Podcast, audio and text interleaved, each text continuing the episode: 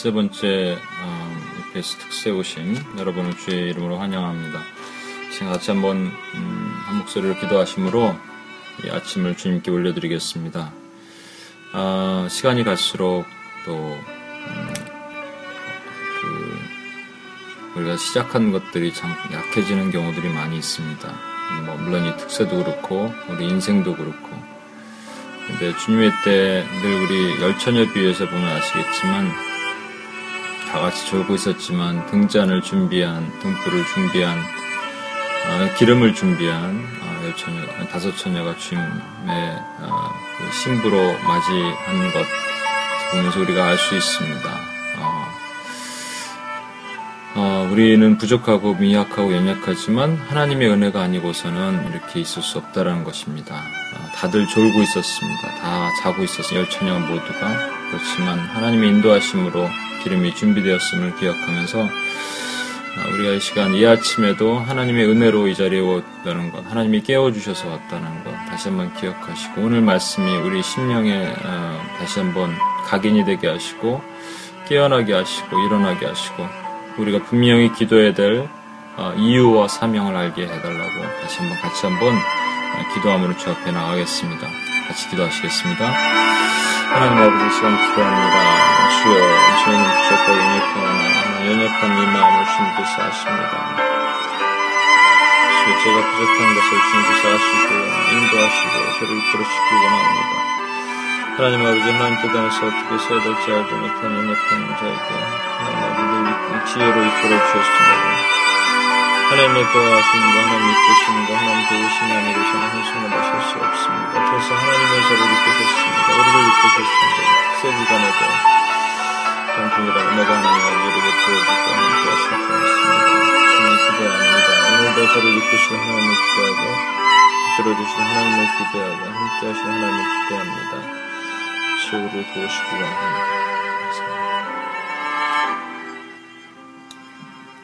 사랑하는 하나님, 오늘도 우리 어, 이 말씀을 사모하고 진리를 사모하여 모인 이 새벽에 모인 주의 신실한 자녀들에게 하나님 그 지혜를 열어주시고 어, 언더스탠딩의 영역을 열어주시고 그래서 깨닫게 하시고 알게 하시고 아는 것이 기쁨이 되게 하시고 그것이 실제가 되게 하여 주시길 원합니다. 말하는 자나 듣는 자가 모두 성령에 충만해서 올바로 전하고 올바로 듣기를 원하며 혹시 부족하여서 잘못 전하는 것이 있으면 주님 가리워 주시고 어, 온전히 성령 안에서 전하고 듣게 허락하여 주시옵소서. 다시 한번 감사드리며 우리 원하신 예수님 이름으로 기도합니다. 아멘. 네, 감사합니다. 어, 우리가 어제 그 새벽에 어, 새벽 예배 때 이제 그 어, 여섯 6장에서 아, 이제 그 일곱 인을 떼는 것 중에서 첫 번째에서 네 번째 인 떼는 걸 봤습니다. 이 그림 어, 기, 그림을 같이 한번 보겠습니다. 그림을 화면이 보이시죠? 네, 화면을 보면 이거 사실은 제가 이제 UPS 어제 예배 때 어, 좀더 상세한 계시록을 어떻게 읽어야 되는 건가 그리고 마지막 때 사인 그래서 제가 어제는 말씀이 이제 어, 하나님의 사인이라는 주제로 말씀을 전했어요.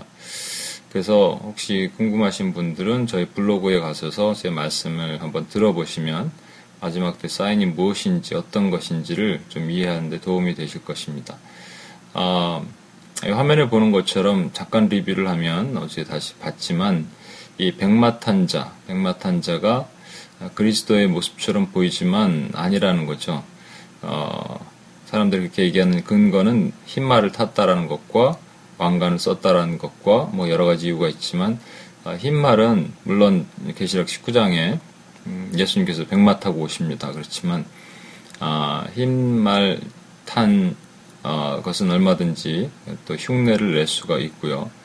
어, 그래서 흉내 내잖아요. 계시록에는 수많은 곳에서 어, 흉내를 냅니다. 또 어린 양처럼 흉내 내는데 거기는 어린 양은 실제 일곱 개의 뿔이 있었다면 두개 뿔이 있고 뭐 그러한 것들이 흉내를 내는 거고 어, 머리가 일곱인 짐승 어, 뭐 이런 것들 어, 그 성령이 일곱 촛대를 상징하듯이 일곱인 짐승 뭐 이런 것들이 다 흉내를 내는 것입니다. 그래서 미혹은 흉내내는 것이고요. 또 뭐 멸류관도 뒤에 가면 우리가 황충과 짐승과 전부 멸류관을 써 있습니다. 활을 쏘는 그리스도는 한 번도 없었다는 거죠. 주님의 무기는 딱 한 가지였습니다. 입에서 나온 검이든지 지팡이와 막대기입니다. 그게 전부 어, 말씀을 가리키는 겁니다.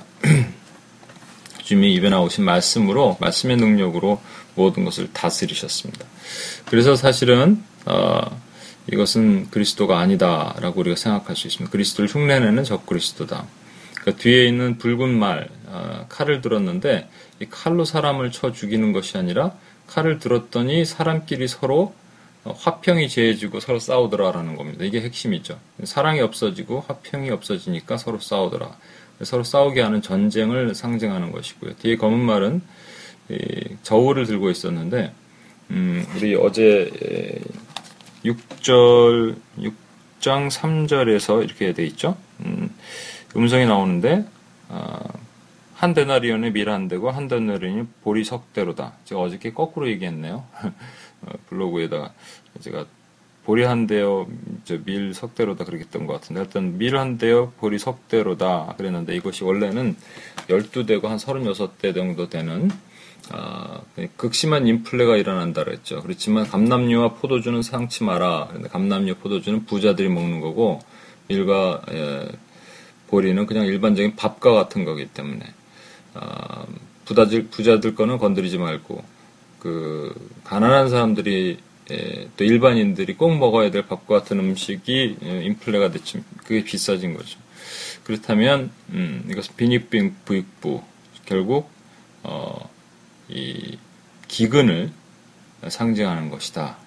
그리고 마지막에 이 청황색 말을 보시면 이렇게 흰색과 청황색이 섞여 있는 것이요. 이게 pale이라고 그러죠. 되게 창백하다라고 그러는데 이게 또 죽음을 상징하는 다나토스란 말 자체가 가지고 있는 의미가 두 가지라고 제가 말씀드렸습니다. 죽음과 그다음에 질병, 그래서 온역.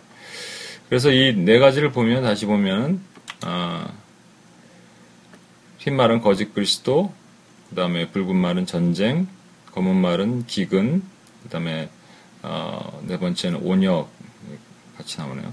온역 이렇게 볼 수 있다는 겁니다. 근데 이것을 어, 이것이 어떤 한 시점이 있었던 것이 아니고요. 우리는 그렇게 봐야 된다고 했죠.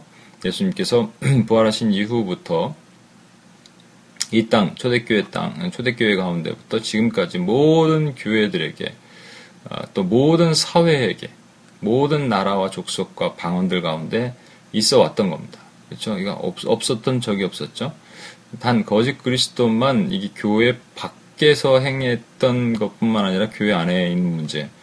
그래서 이것을 그대로 적용하면 이게 사회적인 문제라도 그대로 들어왔다는 거죠. 사회적 미혹, 사회적 공격, 기근, 질병 이런 것들.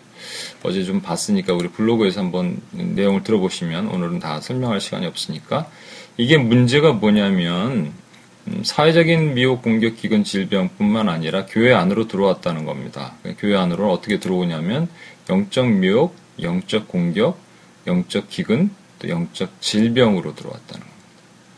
이 정체에 대해서는 한번 우리 그 블로그를 확인해 보시면 좋겠고 오늘은 계시록 6장 9절에서 17절 말씀을 제가 읽겠습니다. 6장 9절에서 17절 다섯째 인을 떼실 때 내가 보니 하나님의 말씀과 그들의 가진 증거로 말미암아 죽임을 당한 영혼들이 제단 아래 있어 큰 소리로 불러 이르되 거룩하고 참되신 대주제여 땅에 거하는 자들을 심판하여 우리 피를 갚아주지 아니하시기를 어느 때까지 하시려 하나이까 하니 각각 그들에게 흰 두루마기를 주시며 이르시되 아직 잠깐 쉬되 음, 그들의 동무종들과 형제들도 자기처럼 죽임을 당하여 구수가 차기까지 하라 하시더라.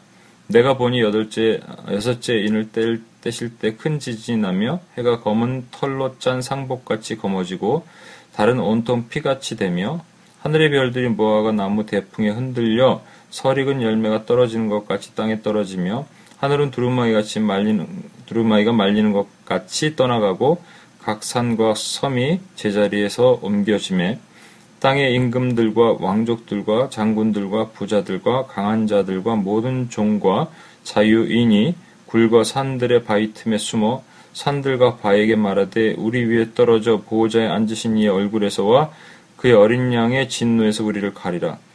그들의 진노에 큰 날이 이르렀으니 누가 능히 서리오 하더라. 네. 오늘 첫 번째 계시록 6장 9절에 보면 이제 다섯 번째 인을 떼실 때 장면이 나오는데 두 번째 네 번째 네 가지 인은 이게 전반적인 교회 전체에 일어났던 교회가 아니라 인류 역사상 전체에 일어났던 어떤 어, 그 심판에 대한 또 그 형벌에 대한 어떤 모습이었다면 이 다섯 번째, 여섯 번째는 틀려 대상이 틀립니다. 다섯 번째는 이것이 국한되는 것이 교회입니다. 교회. 아, 다섯째 인을 떼실 때 내가 보니 하늘의 말씀과 그들의 가진 증거로 말미암아 죽임 당한 영혼들이 재단 아래 있어. 이것을 이제 어, 죽임을 당했다 그래서 문자적인 의미로 뒤에 또 순교적인 얘기가 그 계시록이 계속 나오는데 문자적인 의미의 순교다라고 얘기하는 많은 분들이 있습니다. 아, 그런데 그러려면은 재단 아래 영혼들이 있으면 안 됩니다. 재단 아래 영혼들이 있는 것은 그러니까 재단 아래 피가 뿌려진 것은 단 짐승의 재물밖에 없습니다. 그리고 어린 양 예수 그리스도를 예표하는 것. 그죠? 그래서 짐승의 재물이에요. 그러니까 우리가 그 어, 짐승의 피 죄송합니다. 짐승의 피예요. 양과 염소의 피를 재단 안에 뿌리게 돼 있거든요. 그러니까 양과 염소의 피는 더 이상 그 어, 예수 그리스도의 죽음으로 의미가 없어졌잖아요. 그리스도의 죽음으로 의미가 없어졌는데 우리가 그리스도와 함께 죽었나니라고 표현하기 때문에 이 재단 안에 우리 피가 뿌려진다라고 하는 겁니다. 그렇다면 어, 이것은 재단 안에 짐승의 피가 뿌려진 것으로 봤을 때 상징적인 의미로 봤을 때 그냥 어, 육체적인 죽음 뭐 이것도 포함되겠지만 육체적인 죽음에 국한되지 않는다는 것을 알 수 있습니다. 예수님은 제자들에게 마지막 때 큰 환란이 있을 것이라고 경고하셨습니다. 이것도 어제 우리가 봤던 저기 예배 때 봤는데 다시 한번 뭐 들으신 분 다시 한번 들으셔도 좋겠습니다. 우리 성경을 한번 찾아보겠습니다. 마태복음 24장 21절에서 22절입니다. 마태복음 24장 21절에서 22절. 마태복음 24장 마태복음 24장은 마가복음 과 누가복음 21장, 마가복음 16장이죠.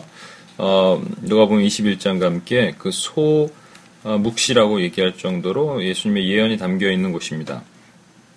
제가 읽겠습니다. 이는 그때 큰 환란이 있겠습니다. 창세로부터 지금까지 이런 환란이 없었고 후에도 없으리라. 그날들을 감하지 아니하시면 모든 육체가 구원을 얻지 못할 것이나 그러나 택하신 자들을 위하여 그 날들을 감하시리라. 분명히 창세로부터 지금까지 이런 환란이 없었고 후에도 없으려고 하셨습니다. 이것을 이제 과거주의자들은 이 환란이 무엇이냐 얘기했을 때 지나간 이스라엘 역사에서 찾아봐야겠죠. 그러면 AD 70년 로마 디도 장군이 예루살렘 성을 포위하고 공격했던 일로 보는 것입니다. 물론 그때 그 참혹함은 이루 말할 수 없습니다.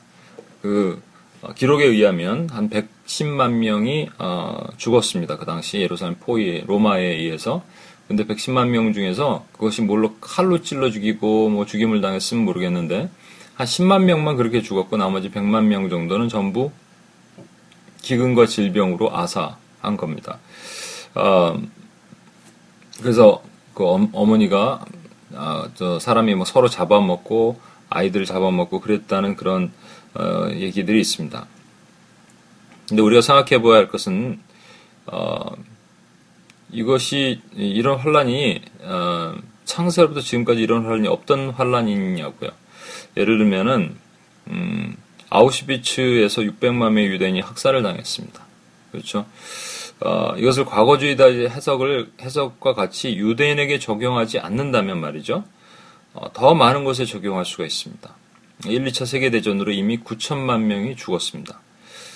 어, 직접적인 사인, 그러니까 사망으로 뭐 총 맞아 죽은 거 이런 거다 다 포함해서 그 전쟁 이후에 인한 상처, 질병, 합병증 등으로는 이루 뭐 셀 수가 없습니다.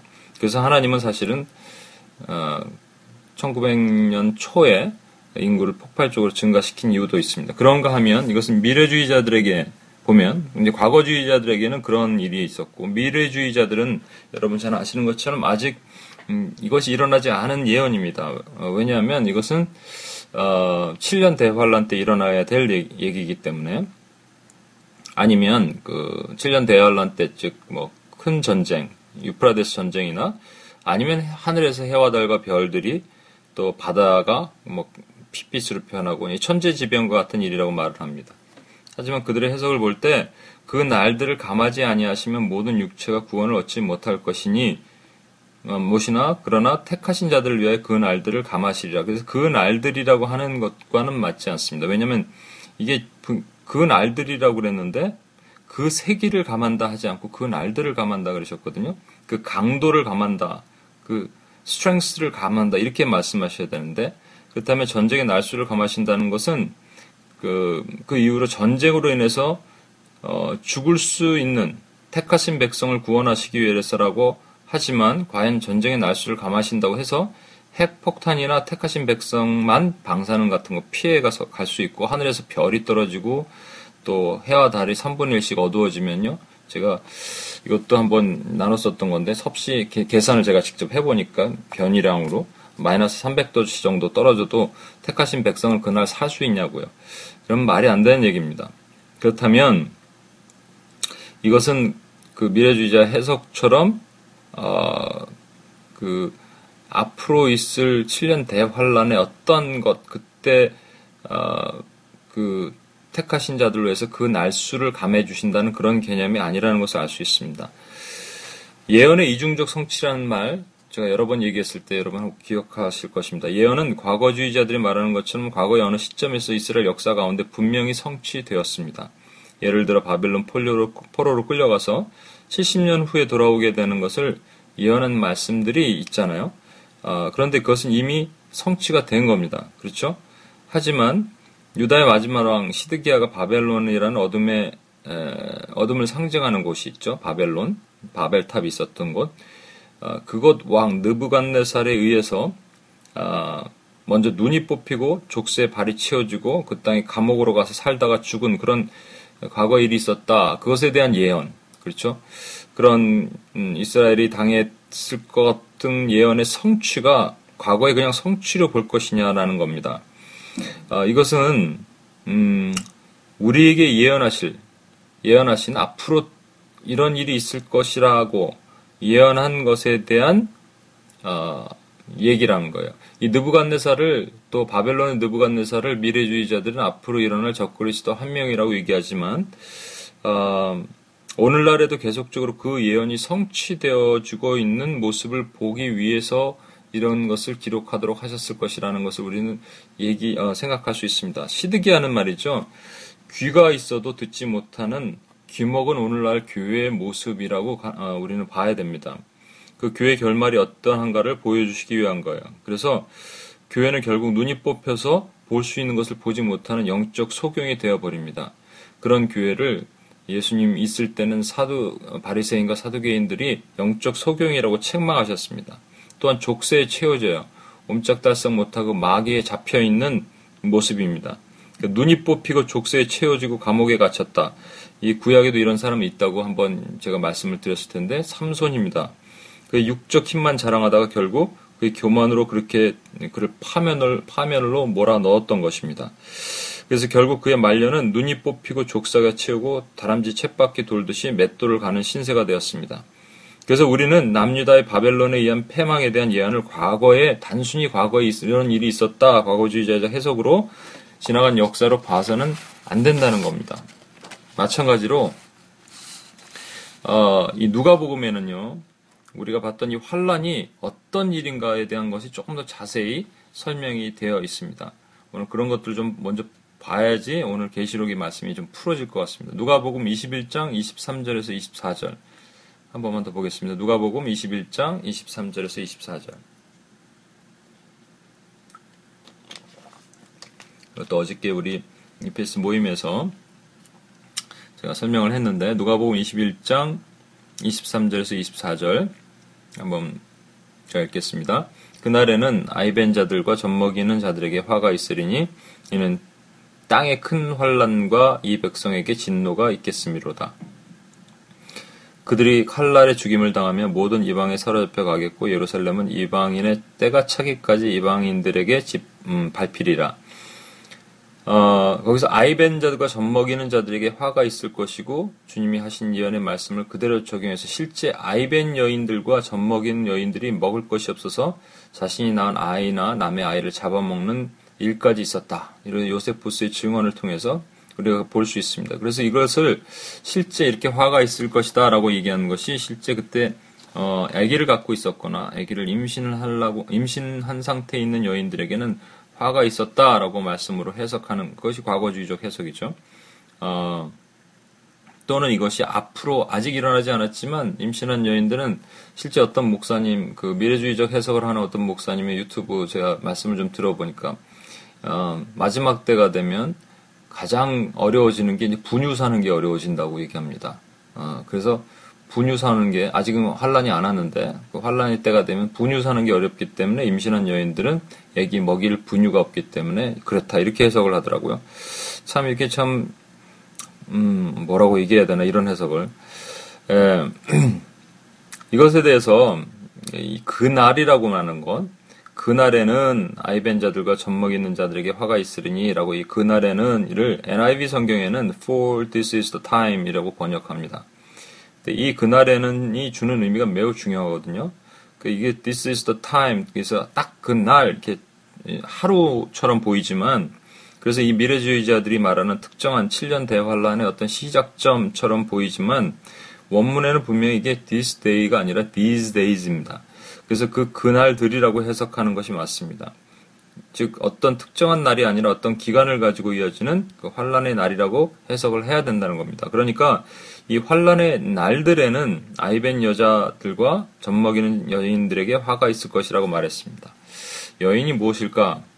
성경은 여인을 그리스도의 신부 교회로 보는 것이 타당합니다. 맞습니다. 그래서 교회라는 에클레시아라는 말도 어 그 명, 어, 성이 여성 명사입니다. 그래서 음란한 아내를 빗대어 오늘날 음란한 교회 즉 성도들을 나타내신 표현으로 하나님 많이 사용하셨는데 대표적으로 호세에게 고멜이라는 아내를 음란한 여인을 취해서 아내로 만들어라 삼아라 그런 것도 있고 피, 피투성이 되어서 발짓하는 우리들의 모습을 어, 여인을 키우는 그래서 어, 여왕으로 만드는 모습으로 어, 기록하시기도 했습니다. 예언의 이중적 성취 측면에서 볼 때 여기 임신하고 또 젖먹이를 낳은 여인이 교회라고 어, 생각하면 그 젖먹이 또는 그 뱃속에 품은 아이는 교회가 낳은 아이입니다. 제자입니다.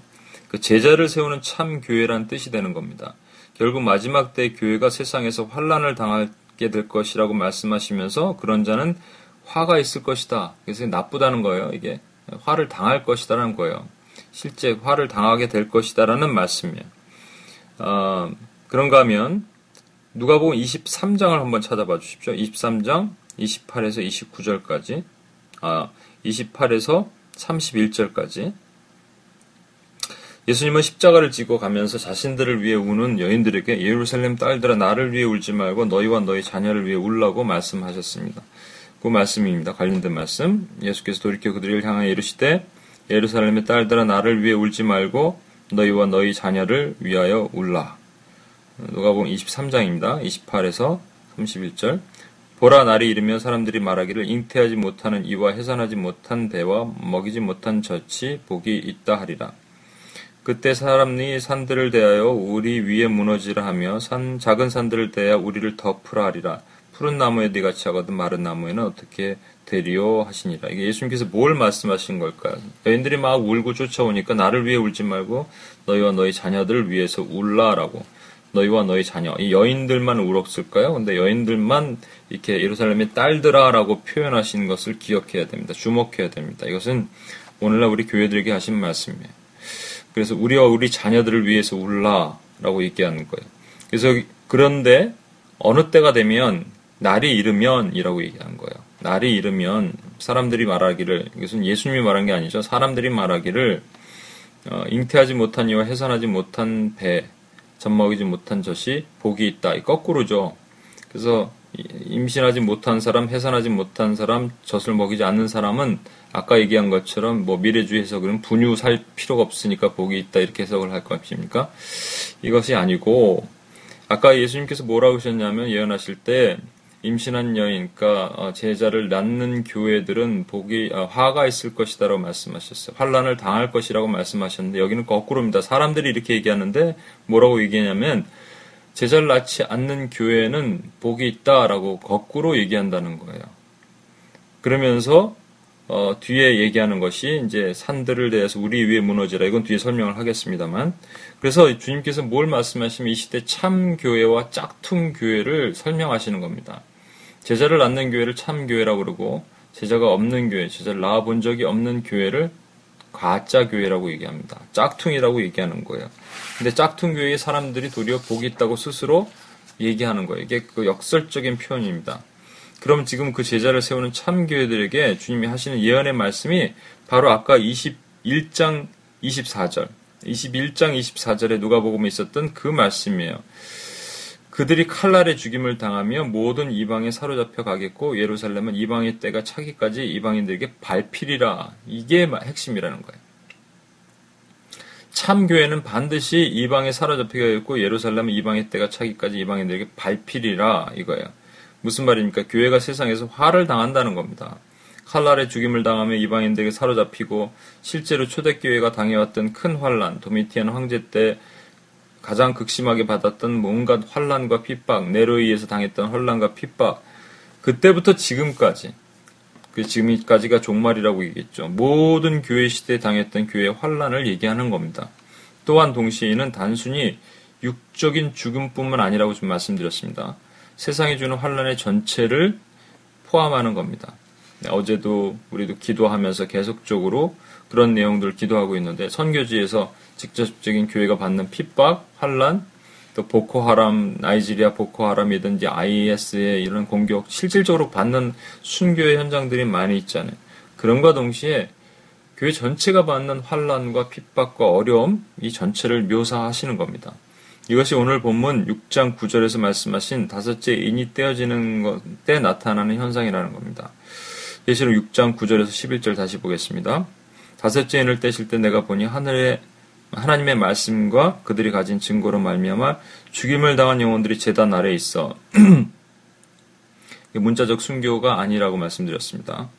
아, 큰 소리로 불러 이르되 거룩하고 참되신 대주제여 땅에 거하는 자들을 심판하여 우리 피를 갚아주지 아니하시기를 어느 때까지 하시려 하나이까 아, 하니 각각 그들에게 흰 두루마를 주시며 이르시되 잠시 동안 잠시 동안이 영어로는 그 아직 잠시 동안이죠. 아직 잠시 동안 a little longer 잠깐만 조금만 더 쉬되 그들의 동무 종들과 형제들도 자기처럼 죽임을 당하여 그 수가 차기까지 하라 하시더라. 여기서 분명히 보면 어떤 그 순, 겉으로 그렇게 보기에는 순교당한 사람들이 주위에 위에 올라가서 아 우리 우리가 이렇게 순교당한데 억울합니다. 우리 원한 왜 안 갚아주십니까? 그, 그랬더니 하나님은 잠시 여기서 쉬고 있어 잠깐만 내가 곧 끝낼 테니까 너희 원한 갚아줄게 하면서 흰 두루마기를 주시는 게 마치 좀 고급스러운 호텔 사우나 가면 가운을 주시는데 찜질방에 좀 쉬고 계란 까먹고 있으면 내가 가서 다 해결할게 이렇게 하시는 하나님의 말씀처럼 보이는데 그게 아니라는 거예요. 여기서 흰 두루마기는 어, 3장에서 우리가 봤죠. 두루마리와 두루마기가 틀립니다. 이게 두루마기. 발음도 항상 이게 조심해야 되는 흰 두루마기는 3장에서 우리 사대교회에서 그 옷을 더럽히지 아니한 자 몇 명을 주님께서 어, 칭찬하시면서 나와 동행할 것이라고 징표를 주신 선물이었습니다. 그 옷을 더럽힌다는 뜻, 것이 뜻하는 바가 무엇이라 그랬죠? 섞이고 타협하고 혼합되고 진리가 왜곡된 것을 말하는 거예요. 배교입니다. 변질되고 배교하는 것. 그래서 주님은 지금 전에도 없었고 이후에도 없을 환란, 이 결국 이러한 이방인들의 세력으로 무력으로 진압하는 것이 아니라 믿음을 지키지 못하도록 결국 포기하도록 섞이게 만든다는 것을 그런 상징적인 의미가 있다는 것을 우리가 알 수 있다는 겁니다. 어, 이러한 옷이 더럽혀지는 것이 어, 전무후무하게 일어났다 주님께서 그러셨잖아요. 그러니까 환란이 이전에도 없었고 이후에도 없을 것이다라고 얘기한 그 진짜 전무후무한 환란. 전무후무한 환란에서 일어나는 또 전무후무한 일이 뭐냐면 어, 흰 두루마기를 주신다는 거예요. 이 이것이 사실 에스겔 16장 16절에 나오는 얘기입니다. 내가 내 의복을 가지고 너를 위하여 각색으로 산당을 꾸미고 거기에서 행음하였나니 이런 일은 전무후무하니라. 이게 전무후무 이전에도 없었고 이후에도 없을. 그러니까 엄청난 음, 큰 일. 제가 어제도 그렇게 좀 설명을 했는데 음, 제가 게시록을 끝날 때쯤에 한번 다시 한번 설명을 드리겠습니다. 맨 마지막 시간에 게시록을 보는 방법. 이게 화면을 좀 보면서 봐야 되기 때문에 아, 그 영적 해석의 문제점 중에 하나는 그겁니다. 영적 해석으로 이 계시를 풀어보는 것은 교회와 사단과의 전쟁으로 보는 것이기 때문에 음, 미래주의자나 어, 그런 분들에 비해서는 훨씬 더 긴박감과 또 눈에 보이는 것이 전혀 없기 때문에 그냥 너무 상징적이기 때문에 긴박감이 전혀 없습니다. 그렇기 때문에 사실 기도하지 않아요. 미래주의자 문자주의자로 보시는 분들은 정말 열심히 기도합니다. 안타깝게 그들이 기도하는 게 엉뚱한 것을 기도해서 그렇지. 그런데 어, 영적 해석을 보시는 분들은 상징적 해석을 보시는 분들은 대부분 그냥 뭐 한국 교회 한 80% 정도 된다고 보면 되고요. 별로 기도할 마음이 생기지 않는 거예요. 이것에 대해서는 종말론적 삶을 살 별로 그렇게 뚜렷하게 이렇게 와닿지 않는다고 제가 여러 번 말씀드렸을 것입니다. 이것이 문제인 거예요. 그런데 지금 주님께서 이 말씀하신 전무후무하다라고 얘기한 이것은 실제적으로 그러한 일이 있어야 되잖아요. 그러면 전무후무한 것이 진짜로 뭐 전쟁이 전무후무하겠습니까? 아니면 환란과 순교가 전무후무하겠습니까? 그것이 아니라 어, 이 땅에서 일어나는 배교, 데살로니가 후서 2장 3절에 있는 배교, 어, 죄질이 나빠지는 것, 이것이 전무후무하다는 겁니다. 교회 밖에 있는 죄는 그동안 더 나쁜 것들 많이 있어 왔죠. 그렇지만 교회 안으로 들어와서 하나님을 의도적으로 대적하는 죄들. 그것이 뭐 교회 안에 동성애 목사 안수라든지 그렇죠? 그런 문제. 이것은 한 가지만 다시 말씀드리지만 동성애 문제는 단순하게 그 인간의 죄의 문제가 아니고요. 하나님을 의도적으로 반역하는 것입니다. 어, 하나님 그 죄가 높아진 거예요. 아주 죄질이 나빠진 거예요. 어, 내가 이렇게 태어날 때부터 이렇게 태어났다는 것을 교회가 인정하면 예, 교회를 안 다니는 사람은 그렇게 태어날 때부터 이렇게 창조되었다는 말 표현을 쓰지 않습니다. 진화론자들이 그렇게 표현을 쓰겠습니까? 이렇게 표현을 쓰는 것은 교회에서만 쓰는 겁니다. 저 사람은 태어날 때부터 그렇게 창조되었다라고 하면 그 responsibility를 하나님한테 돌리는 겁니다. 아주 큰 죄인데 사람들이 모르고 있는 거죠. 그래서 음, 결국 이러한 환란은 언제까지 있냐면 지금보다 잠시 더 little longer 그리고 교회들이 먼저 그리스도의 복음을 위하여 핍박과 환란을 받았으니 그렇게 고난을 통과할 때까지 이것은 계속돼야 한다는 것입니다.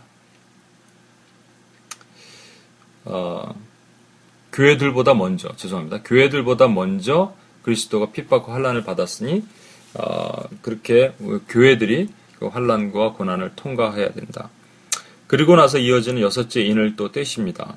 계시록 16, 아, 6장 12절 큰 지진이 나며 해가 검은 털로 산 짱, 아, 검은 털로 짠 상복 같이 검어지고, 어, 다른 온통 피 같이 되며, 13절 하늘의 별들이 무화과 나무가 대풍에 흔들려 설익은 열매가 떨어지는 것 같이 땅에 떨어지며 14절 하늘은 두루마리가 말리는 것 같이 떠나가고 각 산과 섬이 제자리에 옮겨짐에. 제가 좀 말을 좀 빨리 하려는 것은 이게 양이 많아갖고 그랬는데 누가 그러시더라고 제가 아침 되면 말이 느려지는데. 아, 좀, 좀 버벅거리고 있습니다. 어, 큰 지진이 나며 해가 검은 털에 산, 짠 상복, 발음이 좀 이상하네요. 검은 털에 짠 상복. 옛날에는 총담이라 그랬어요, 옛날 성경에. 말이 어려워서 이렇게 더 바꿨나 본데, 이 총담이란 말 자체는, 음, 굵은, 검은색 굵은 배옷, 그 상복을 얘기하는 겁니다. 그래서 이사야 50장 3절에도 내가 흑암으로 하늘을 입히며 굵은 배로 덮느니라 이런 말이 있거든요. 이게 그 검은색 염소 털로 짠 상복이에요. 같이 검어지고 달도 피같이 되고 또 하늘에서 뭐 그 설익은 것 무화과 잎 저 열매가 떨어지듯이 막 그 별들이 떨어진다. 이것을 이제 미르주의자의 문제적 해석으로 보면 이것을 7년 대환란 때 일어날 일로 해석을 해야 됩니다. 이러한 천재지변이 마지막 때의 사인이라고 어, 해석을 합니다. 그렇다면 어, 문자적으로 보는 것은 그냥 문자적으로 보지 말고 여러분 상식적과 과학적으로 이것이 가능한지도 보셔야 됩니다. 아, 제가 한번 이것도 UPS에 얘기했는데 해가 검어지고 달이 피같이 되는 것은요. 이 과학적인 근거는 계기 일식과 계기 월식입니다. 계기 월식이 되면 지구가 태양빛을 가리는 거고 계기 일식이 되면 달이 태양빛을 가리는 겁니다. 지구가 태양빛을 가리면 어, 반대편에 있는 사람들은 달을 어떻게 보게 되면 색깔이 붉은색으로 되는 거예요. 일곱 개 파장 중에서 가시관성 중에서 이 붉은색 파장이 제일 길기 때문에 멀리 가서 지구를 지구가 가리고 있어도 넘어가고 달을 비추기 때문에 실제 계기 월식에는 붉은색으로 달이 보이는 겁니다. 그 다음에 계기 일식과 계기 월식이 따로따로 있어야지 가능한 거예요. 계기 일식과 계기 월식은 어, 왔다리 갔다리 할 수가 없습니다. 지금은 하나만 이렇게 있는 거잖아요. 검은색 태양이 어두워진다는 거잖아요. 실제 태양이 어두워지면 안 되고 태양이 어두운 것처럼 보여야 되면 그런 모습이 돼야 되는 거잖아요. 그러니까 이것이 두 개가 공존할 수 없다는 거예요.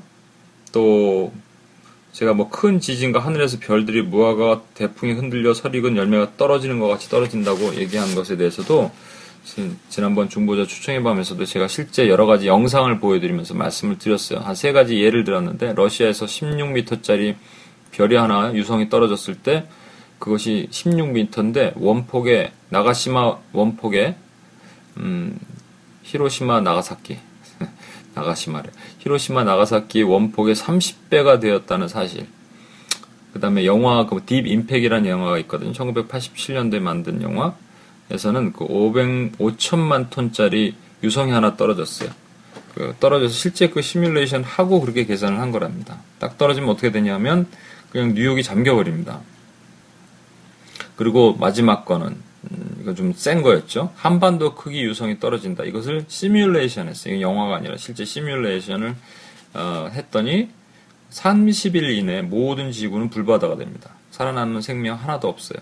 그럼 이렇게 하늘에서 이렇게 별들이 떨어지면 그냥 별들이 떨어지겠거니 생각하는 것이 아니라 그냥 지구는 남아나지 않는 거예요. 그렇다면 이 말씀의 본질이 무엇인지 우리가 생각해야 돼요. 성경은 분명히 해가 어두워지고 큰 지진이 있었 다고 있다고 얘기하는데 과거에 그런 사건이 있었습니다, 여러분. 성경에 보면. 언제, 언제일까요? 지진이 있고 해가 어두워졌어요. 바로 예수님이 십자가에 달리셔서 6시부터 9시까지, 3시간 동안, 아, 6시부터 9시, 그러니까 우리 시간으로 12시부터, 정오부터 오후 3시에요. 3시간 동안 하늘이 어두워지고 지진이 일어났습니다. 지진이 일어나면서 무슨 일이 일어났냐면 옥토가 열리고 무덤문이 열리고 죽은 자가 살아난 사건이에요. 여러분 해가 어두워졌다는 것은 해를 우리 예수 그리스도 그 말라기서에 보면은 치료하는 광선처럼 해가 비추리니라고 말씀하고 물론 해를 그 동방의 신으로 섬기는 그런 어, 죄악의 모습으로 상징하지만 해가 비치고 광명의 빛이 비치고 그리스도의 빛이 비치고라고 얘기했을 때 전부 그리스도의 진리, 그리스도의 말씀을 또 그리스도를 상징하는 거예요. 그래서 그때 이 그 어떤 때가 되면이라고 얘기하는 거예요. 그때가 되면 해가 어두워지는 거예요. 우리 빛의 근원이신 그리스도가 십자가에 죽으심으로 어, 우리는 우리 다시 살아나지만 물론 죽으시는 그 과정에서 해가 어두워졌다는 거죠. 진리는 해가 되고 그 해가 어두워져요. 동시에 해를 가린 달은 실제로 핏빛으로 변하게 되는 겁니다. 어, 달이라는 것도 성경에는 네가티브한 의미로 많이 쓰입니다. 이건 뭐 너무 상징적이라서 그건 생략하겠습니다. 결국 무엇입니까? 마지막 여섯 번째 이는 마지막 때의 사인입니다. 이때가 되면 사람들이 해가 없는 상황에서 스스로 비진리와 독주를 마시며 미혹에 빠져 이리저리 좀비처럼 비틀거리게 될 것이라는 말씀이에요.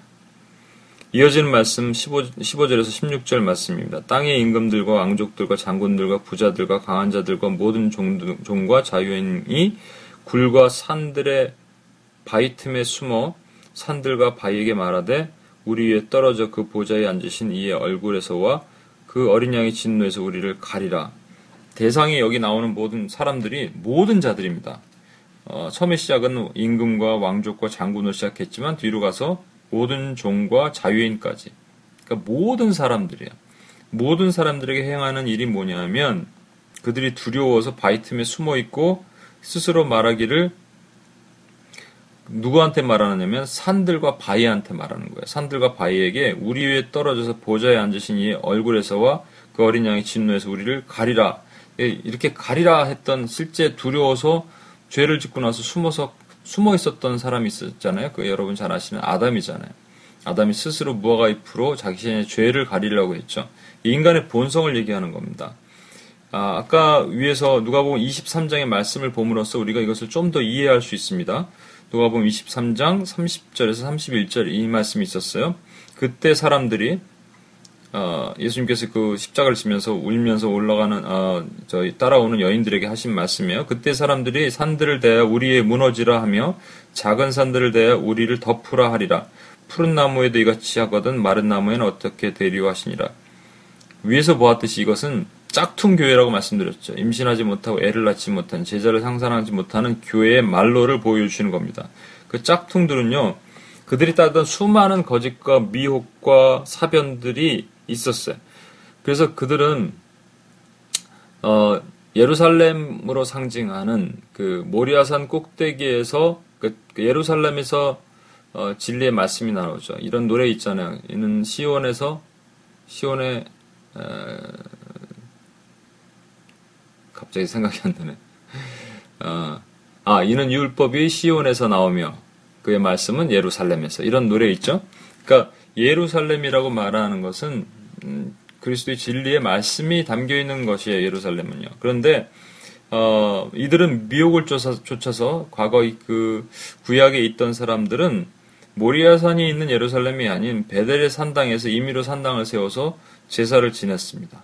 실제 그런 일이 있었어요. 그래서 어, 어, 그런 산당을 세웠던 그들이 수치를 당하자 31절에 이렇게 얘기한다는 겁니다. 우리 위에 무너지라 우리를 덮으라.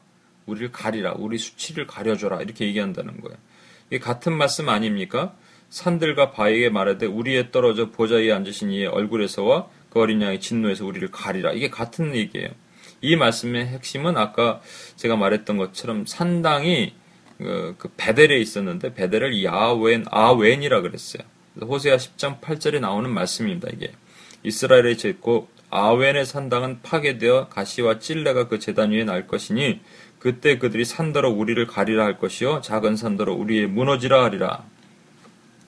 마지막 때 주님께서 심판하시고 심판하시기 전에 어, 사람들이 회개하고 주께 돌아와야 되는데 큰 환란이 있을 때 교회가 당하는 환란 가운데서 주님 앞에 그 믿음을 지켜달라고 돌아와야 되는데 여기 우리 화면을 보시죠. 영적 미혹, 영적 공격, 영적 기근, 영적 질병 이런 것들이 있을 때 교회가 그 믿음을 지키게 해달라고 주님 앞에 기도하고 간구해야 되는데 믿음을 포기하고 엉뚱한 것을 따르는 일들이 일어나게 될 것이라는 거예요. 그때 회개하지 않고 그들 스스로가 자기가 말한 것을 자기가 합리화시키고 변증하려고 우리를 위해 덮어라, 우리 수치를 가려라 얘기한다는 겁니다. 주님께서 이 시대에 찾으시는 지금 음, 우리가 다섯째 인을 뗄 때는 교회는 반드시 참 교회라면 핍박과 환란을 당하게 될 것이라고 말씀하셨어요. 이게 되게 슬픈 얘기 같아요. 순교를 당하게 될 것이라고 말씀하셨어요. 슬픈 얘기 같지만 우리 주님이 뭐라고 말씀하셨 강하고 담대한 내가 세상을 이기었노라 하셨고요. 이 땅에서는 하나님 나라와 의를 위하여 당하는 핍박을 기뻐하고 즐거워라 하늘의 상이 큼이라 하셨어요. 또한 피할 길도 예배해 주시는 시험을 우리는 분명히 이길 수 있습니다. 여기서 주님께서는 어, 누가복음 21장에 너희가 피할 길을 줄이니 깨어서 기도하라고 말씀하셨거든요. 피할 것이다. 환란으로부터 피할 것이다. 이것은 핵, 핵전쟁 때 방사능이 우리를 피해갈 것이고 하늘 별이 떨어지는데 우리만 피해가는 게 그런 얘기가 아니고요. 우리가 분명히 배교할 수 있는 주님을 버릴 수 있는 오늘 이런 것처럼 미혹과 사변과 비진리가 난무하는 곳에서 얼마든지 주님을 포기하고 다른 것을 쫓을 수 있는 눈에 보이는 것, 그냥 신비적인 것만 쫓아다닐 수 있는 또는 아니면 율법주의 틀에 매여서 어, 진리의 말씀을 제대로 보지 못하게 만드는 수많은 것들이 있는 가운데 하나님의 온전한 진리의 말씀을 쫓는 자에게는 그 믿음을 지킬 수 있도록 도와주시겠다는 얘기입니다. 그리고 어, 여섯째 인을 뗄 때 나타난 이 말씀 이거는 뭐냐면 이 마지막 때는 비진리가 난무할 것이고 짝퉁 교회들은 반드시 이렇게 망할 것이다. 라고 약속하시는 거예요. 교회들과 참교회들과 짝퉁 교회에게 오늘 다섯째 인과 여섯째 인을 떼시면서 주님께서 말씀하십니다. 17절이 마지막입니다. 그 진노의 날이 커, 어, 이르렀으니 누가 능히 서리오 하더라. 분명히 주님의 진노는 이미 시작되었습니다. 죄질이 나빠도 요즘 너무 나쁩니다. 미혹, 혼합, 섞임, 타협, 하나님이 싫어하시는 것은 가나안 땅에서 절대로 하지 말라는 것들을 교회 스스로가 행하고 있는 이 짝퉁 교회들이 행하고 있는 이 시대에 주님께서 참 교회들을 다시 한번 찾고 계십니다. 시간 한번 같이 한번 그것을 생각하면서 우리 기도하고 주 앞에 나갔으면 좋겠습니다. 좀 오늘 말씀이 길었습니다. 그래서 한 가지만 기도하고 주 앞에 나갔으면 좋겠습니다. 어, 이 마지막 때 저와 여러분이 정말로 짝퉁 교회가 되지 말고요. 참 교회가 되어야 됩니다. 근데 참 교회는요, 고난을 피하지 않습니다. 고난을 통과합니다.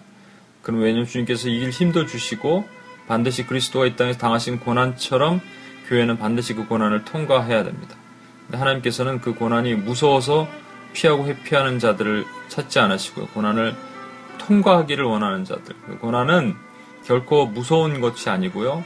우리의 근육, 영적 근육을 단련시켜 주시고 어떠한 우리가 배교도 하거나 믿음을 저버릴 상황에서 그것을 믿음을 저버리지 않을 수 있는 힘을 주시는 하나님 그 트레인, 트레이닝 코스가 되는 겁니다.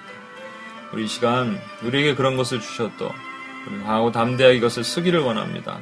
하나님 제가 믿음을 저버리지 않도록 우리를 보호해 주십시오. 짝퉁 교회가 되지 않도록 우리를 참 교회로 이끌어 주십시오. 라고 기도하며 주 앞에 한번 나갔으면 좋겠습니다. 하나님 아버지 시간 주님 앞에 하나님 기도합니다. 세상이 하나님 아버지 흉흉하여서 하나님 아버지 너무 하나님 그런 하나님 험악한 일들이 많은 이 세대 가운데서 하나님 나라의 온전한 은혜를 하나님 아버지 기대하며 나가는 짝퉁 교회가 아니라 참 교회로 서기를 원합니다. 아버지 하나님 아버지요 우리가 주님 앞에 하나님 아버지 거룩하고 정결하게 서게 하시고 하나님 참 교회를 서게 하시고 믿음의 교회로 우리가 서 나갈 수 있도록 다시 한번 붙드시길 원합니다. 하나님 아버지 다섯째 인과 여섯째 을 뜨실 때 주님께서는 분명히 두 개를 비교하십니다. 참교회, 거짓 교회를 비교하십니다. 주여 하나님 우리가 거짓 교회가 되지 않기 원합니다. 짝퉁 교회가 되지 않기 원합니다. 하나님 앞에 하는 살아있는 교회 모습으로 설 수 있도록 주님께서 도우시길 원합니다. 주의 인도하심으로 다시 한번 우리가 믿음 안에 설 수 있도록 주님 힘주시고 채우시길 원합니다. 하나님 아버지 오늘도 그렇게 승리하게 하시고 우리 믿음을 보호하시는 하나님의 은혜 가운데 우리가 강하고 담대하게 서게 하여 주시옵소서 어떤 혼란이 와도 어떤 우리가 믿음을 저버릴 상황이 와도 하나님 예수 그리스도 때문에 내가 고난을 받는다 하더라도 하나님 이것을 버리지 않게 하여 주시옵소서. 하나만 더 기도하겠습니다. 지금 우리 오늘날 교회들 위해서 한번 기도해 주십시오. 교회는 교회와 성도들은 또 교회는 저와 여러분이 모인 공동체의 모습이고 저와 여러분의 모습입니다. 건물이 있는 교회가 교회뿐만 아니라 우리 우리 믿음의 사람들이 있는 모든 공동체입니다. 그래서 저희가 이렇게 한 번 더 기도했으면 좋겠습니다.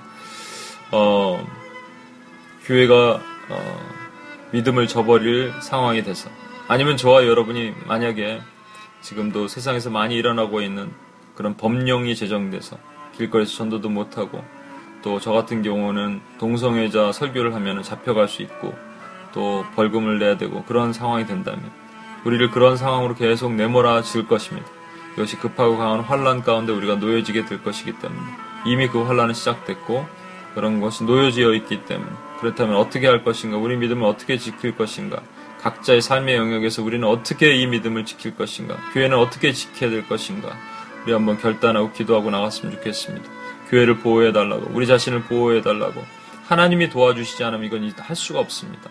순교도 아무나 하는 것이 아닙니다 하나님이 도와주셔야지 이제 육적인 순교도 하는 것이고 우리는 영적인 순교를 각오하고 주님 옆에 나가야 됩니다. 이때는 그런 때입니다. 주님께서 짝퉁과 진짜를 고르시기 원해서 하나님께서는 그 마귀를 풀어주셨어요. 미친 개를 풀어주셔서 짝퉁과 진짜를 구분하시는 이 시대가 되신 거예요. 우리가 함께 깨어서 다시 한 번만 기도하고 주 옆에 나갑시다. 우리를 보호해 주십시오. 믿음을 지켜 주십시오. 또한 하나님의 교회들을 지켜달라고. 우리 같이 한번 기도하겠습니다. 하나님 아버지 시험 기도하며 주 앞에 나갑니다. 이 마지막 때 하나님 아버지 정말 짝퉁과 하나님의 교회들을 지켜주시기 원합니다. 짝퉁으로부터 하나님의 교회들을 하는 보호하여 주시고 우리가 그 어둠 가운데서 믿음을 보호하시는 인도하심을 따라서 갈 수 있도록 도와주시옵소서. 아버지 하나님 제가 믿음을 지키기를 원합니다. 하나님 아버지 주님께서 보호하시는 그 믿음의 은혜를 지키고 나가게 되길 원합니다. 아버지가 믿음이 연연히 부족한 것 주님 아십니다. 하나님 아버지 부족한 믿음 가운데서도 하나님 인도하시는 그 은혜를 경험하며 나갈 수 있도록 도와주시옵소서. 아버지께서 하나님 붙드셔서 하나님 아버지 정말로 강한 강하고 담대한 믿음 안에 서게 하시고 어떠한 두려움이 와도 어떠한 혼란이 와도 하나님 아버지 제가 두렵거나 하나님 무서워 숨지 않게 하시고 믿음을 강하고 담대하게 지키는 데는 될 수 있도록 좀 도와주시옵소서.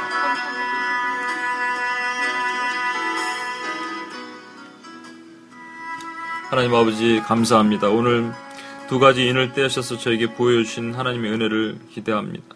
하나님 아버지 정말로 그 다섯째 인을 떼었을 때 하나님의 교회들이 갖는 순교와 또 고난과 환란을 보면 우리 마음이 어려웠지만 지금 여섯째 인을 떼면서 이 짝퉁 교회의 모습을 보셨을 때 저희는 참 교회로서 하나님의 서겠다는 각오와 또한 결단을 하게 됩니다.